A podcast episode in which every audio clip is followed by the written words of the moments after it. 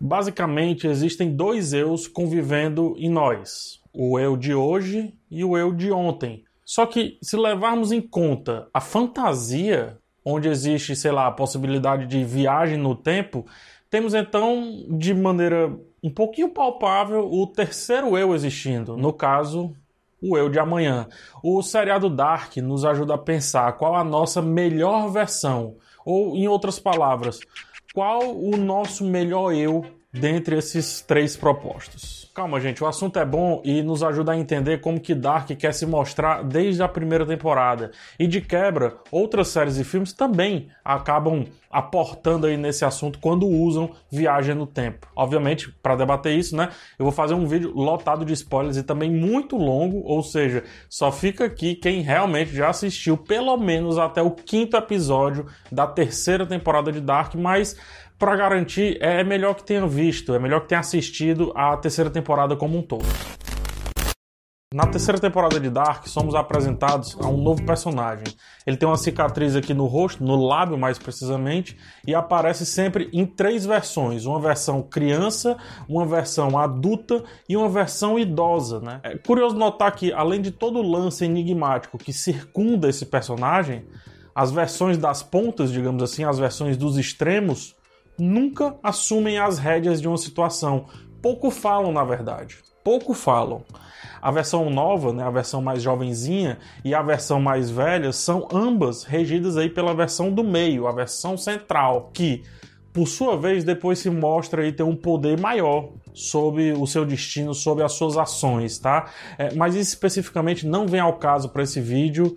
É, aqui o que eu quero trazer é outra inquietação. Esse lance do poder maior dá pano para manga também. Pensemos apenas aí sobre esse micro cenário. Três versões de um eu, onde a versão central, teoricamente mais experiente que a versão mais jovem, mas não tão experiente que a versão mais idosa, é quem comanda a situação. Uma palavra então surge aí com muito peso aqui nessa nossa questão: experiência. Guarde bem essa palavra que ela vai ser útil lá na frente. Uma das temas da filosofia, não a maior, diga-se de passagem, mas é uma tema que a filosofia tem e que a sociedade no geral também tem, essa busca pelo que nos define, né? O que somos de verdade, dentro do nosso íntimo, inclusive, o que somos? Onde está o nosso núcleo, o núcleo que nos define como um eu? Veja, sempre que eu falar esse eu com letra maiúscula, tá? Um eu único e intransferível.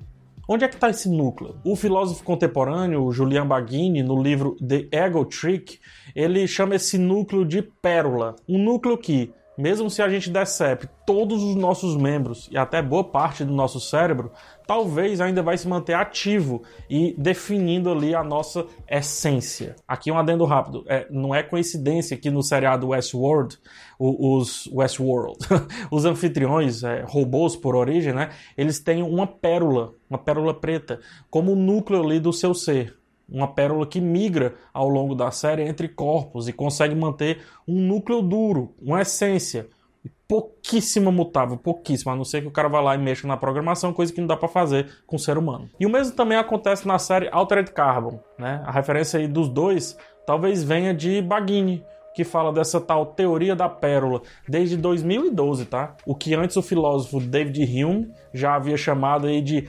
feixe de percepções. Depois eu falo mais sobre o Hume em outro vídeo também. De acordo com o que o Baggini pensa, essa pérola implica dizer que por mais que mudemos durante uma vida inteira, esse núcleo ele não vai mudar tudo que vem depois é empilhado, né? Passando às vezes a impressão de, de uma alteração drástica, de uma mudança de identidade.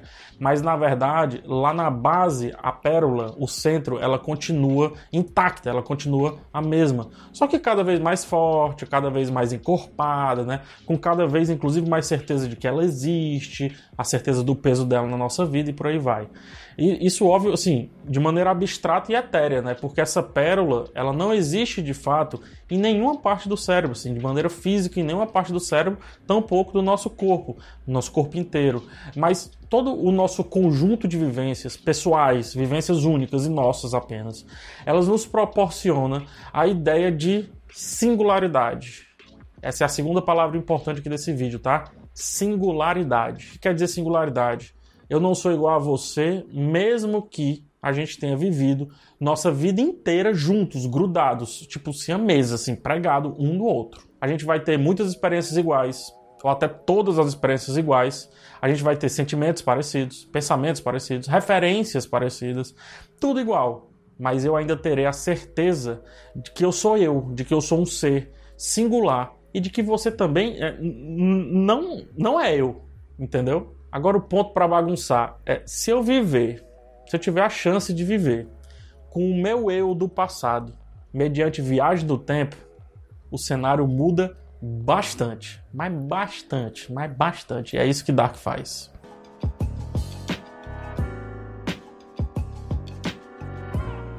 Plutarco, vindo lá da Grécia Antiga, ele nos ajuda a pensar sobre esse tema de que somos, é, do que a gente é, na verdade, do tempo. É, o que é que a gente é dentro do tempo, quando propõe a seguinte questão: Teseu parte de um navio do ponto A para o ponto B, mas ao longo de uma viagem de 50 anos, ele vai substituindo ali cada peça daquele barco. Né? Eu chamei de navio, mas é barco. Ele vai substituindo cada peça daquele barco ali conforme a peça vai se desgastando, seja o que for. No final da viagem, todas as peças foram trocadas. A pergunta: o navio que chegou no ponto B é o mesmo navio que saiu do ponto A? Ou ele já é outro navio? Dois filósofos importantíssimos, Heráclito e Aristóteles, respondem, só que obviamente não direto, né, porque eles viveram antes de Plutarco, mas enfim, a gente pode pegar o pensamento desses dois para responder que, de acordo ali com o Heráclito, o navio é como se fosse um rio, né? Então no rio a água corre e é sempre renovada, ela está sempre sendo renovada. Só que ninguém rebatiza o rio constantemente, ah, rio tal, rio tal, não. Não, não acontece isso. Aristóteles, inclusive, vai apontar de uma maneira mais pragmática porque ele define, ele acha que uma coisa é definida por, é, é, oh meu Deus, por quatro causas: a causa formal, a causa material, a causa final e a causa eficiente. Inclusive eu posso falar isso também em outro vídeo. Quando o navio vai mudando, a única coisa que muda é a sua causa material. Nesse caso, a, a, a tal pérola, né, apontada por Baghini, é a causa formal, ou seja, a causa fundamental. E o navio ele tem uma causa fundamental. No caso, o navio de Teseu é sempre o navio de Teseu. Enquanto que o PH de 80 anos é sempre o PH. Sou sempre eu. Eu vou me enxergar sempre como eu. Nossos pensamentos e ações são inescrutáveis como os de estranhos. Quem disse isso foi Julian Baghini lá no Ego Trick. Vamos lá entender isso.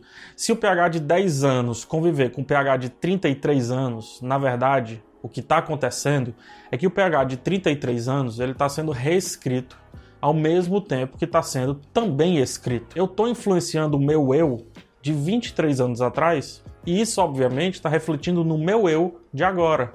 E mais, é, isso só e somente só pode acontecer no cenário onde um ser único, singular, encontre-se com a sua outra versão, uma versão perfeitamente sua que literalmente viajou no tempo. Não importa o, o, o, tempo de convívio, pode ser pouco, pode ser muito, não importa. Porque esse ser ele sempre terá, esse serzinho pequeno, ele sempre terá todas as experiências e, mais do que isso, terá a mesma pérola, o mesmo núcleo. Isso não pode, por exemplo, acontecer no cenário é, de mim para com outro, que é justamente isso que o Baghini fala na frase dele. Nossos pensamentos e ações são incompreensíveis, mudando aqui a palavra, como ações e pensamentos de estranhos. Não dá. Empatia é uma coisa, tá? Mas o nosso pensamento ser do outro 100%, não dá. Se o meu eu de 33 anos tiver um pensamento proveniente de uma memória de quando eu tinha 10 anos, eu tenho como saber que aquilo dali é meu, indiferente de como eu conquistei. Se foi através do meu eu do futuro ou simplesmente vivendo, né? Do modo normal, como a gente pega aí as experiências da vida. A partir desse ponto de vista, a pergunta de qual é a nossa melhor versão, ela começa a ser respondida. Se somos o que fomos e estamos sendo o que vamos ser, a nossa melhor versão é essa. É essa versão de agora. Na verdade, é a única versão que pode de fato fazer alguma coisa para quem já existiu e para quem ainda vai existir. Num cenário fictício, onde eu possa ir para trás ou para frente dentro do tempo, qualquer coisa que eu faça para esse eu do passado e para esse eu do futuro sempre vai se concentrar no meu eu de agora. Sempre. Se eu mexer no cara do futuro, se eu mexer no cara do passado, eu vou refletir no meu eu de agora. Tudo vem para mim.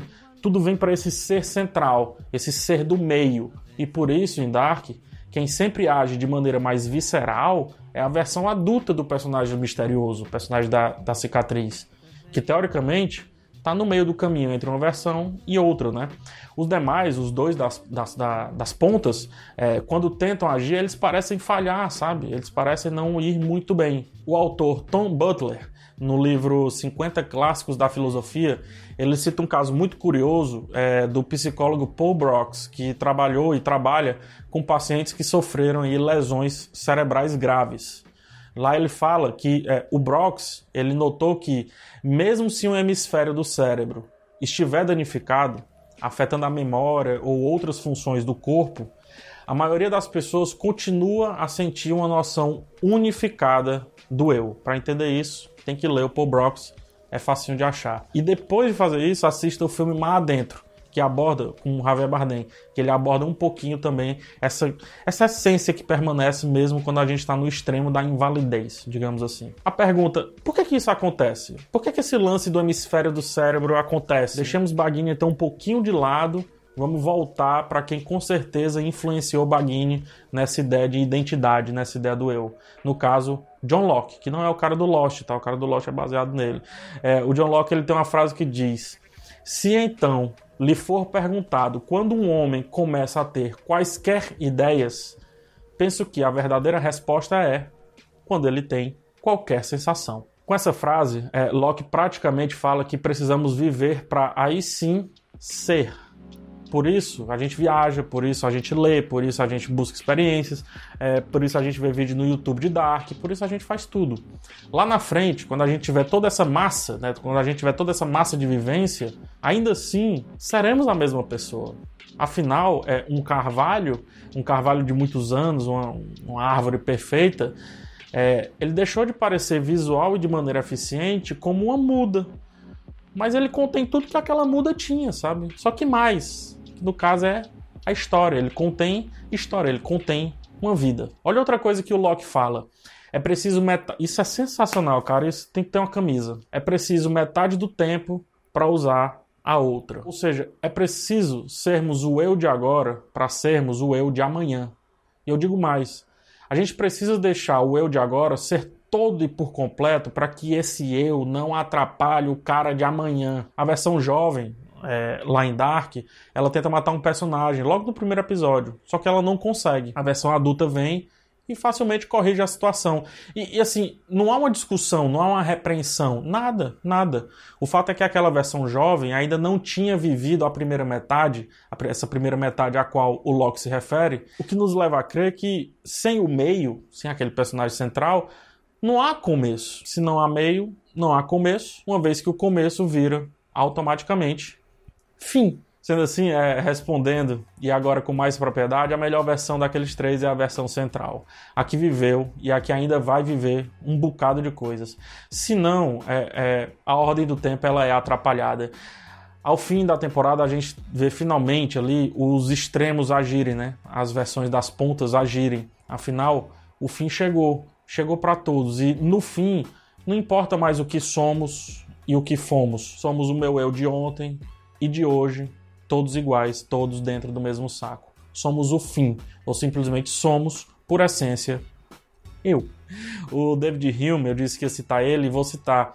Ele fecha o nosso pensamento aqui dizendo que a memória ela não tanto produz, mas revela a identidade pessoal, ao nos mostrar a relação de causa e efeito existente aqui entre nossas diferentes percepções. Isso é muito pesado, cara. Isso é muito grande, isso é muito grande.